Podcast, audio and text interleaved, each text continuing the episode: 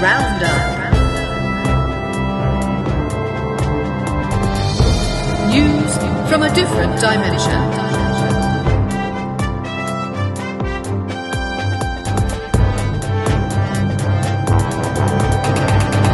Good evening. A vessel searching for the missing Malaysia Airlines plane has detected signals consistent with the pings from Black Box flight recorders in what searchers term the most promising lead yet. In an exclusive, we have secured the signal.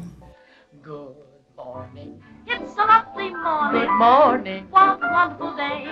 We dance the whole night through. Good morning. Good morning. Do you how do you Searchers say that although the message is short, its verve and energy left everyone who heard it with a smile. In an unrelated story, the spread of the Ebola virus through Guinea, Liberia, and Mali is being closely monitored not only by World Health Organizations but by corporate interests as well. Thought to be contracted by ingesting bushmeat from bats, monkeys, and apes, Ebola, which kills up to 90% of its victims, has no vaccine and no cure. Members of the elite are said to be avidly pursuing unlocking the secrets of the virus in order to protect themselves from being eaten by the poor. It's time to hit the jackpot on E-bowling bowling for dollars. And now, for all the fun and excitement, here's the man with all the dollars, the kingpin himself, your host, Dave and Chuck Koch.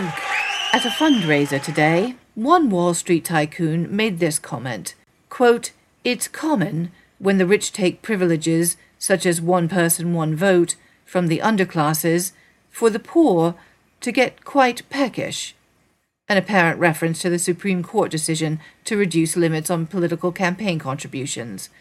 Another claimed, quote, When they lose their ability to be heard, the common people use their mouths for other activities, like gnashing up their oppressors' bones.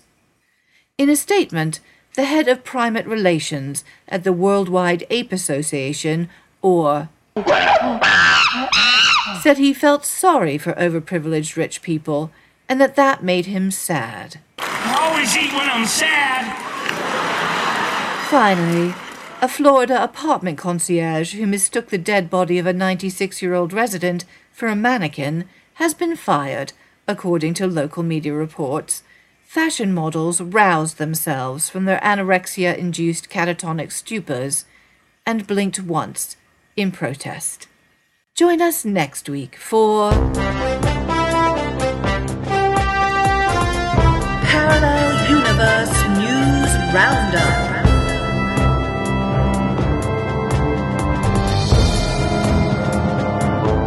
News from a different dimension.